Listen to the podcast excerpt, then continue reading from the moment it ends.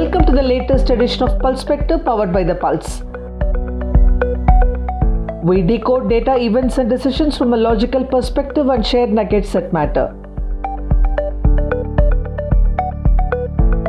This week in the special NIA court, the known face of Jammu and Kashmir separatism and JKLF leader Yasin Malik pleaded guilty in a terror and terror funding case.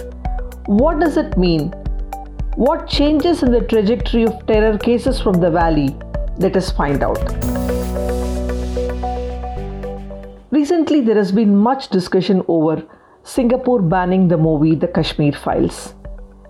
They said the fictional account is one sided and so they won't allow it. There is a character in the movie called Farooq Malik Bitta, the villain.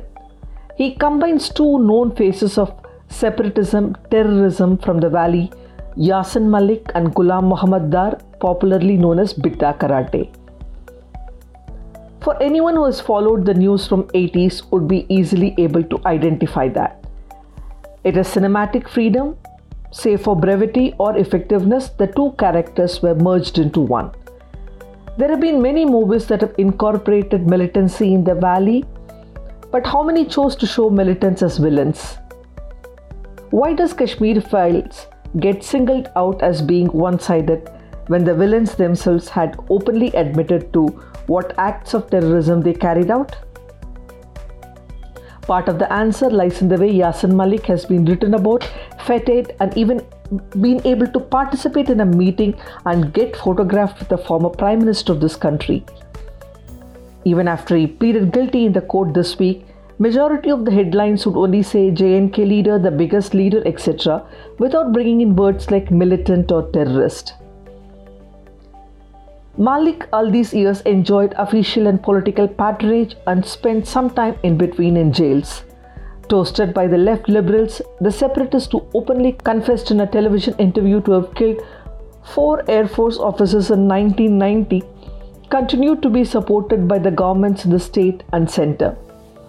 Not even filing charge sheets in open and shut cases, arrested and released, allowed to travel abroad and enjoy privileges that no terrorist can dream about. Look at the reaction of former J&K Chief Minister and PDP leader Mehbooba Mufti after Malik's pleading guilty. Minorities in this country are being targeted as a reaction to Malik pleading guilty in a terrorism terror funding case. Many a times, victims' families had cried for justice and complained that even charge sheets not being filed. Will the proceedings in the NIA court change all that?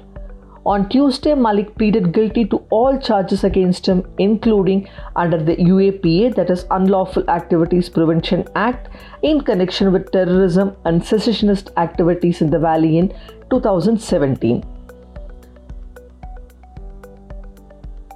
Report said Malik did not have a lawyer in this case, and the amicus curiae appointed by the court confirmed that the accused was not contesting charges against him under UAPA sections 16, 17, 18 and 20, 120B and 124A that is for terrorist act, raising funds for terrorist act, conspiracy to commit terrorist act, being member of terrorist gang or organization, criminal conspiracy and sedition.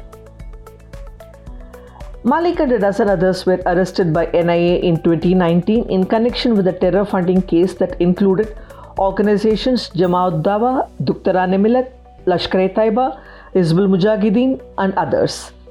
It would not be out of place to quote what former CM of J&K said at the time.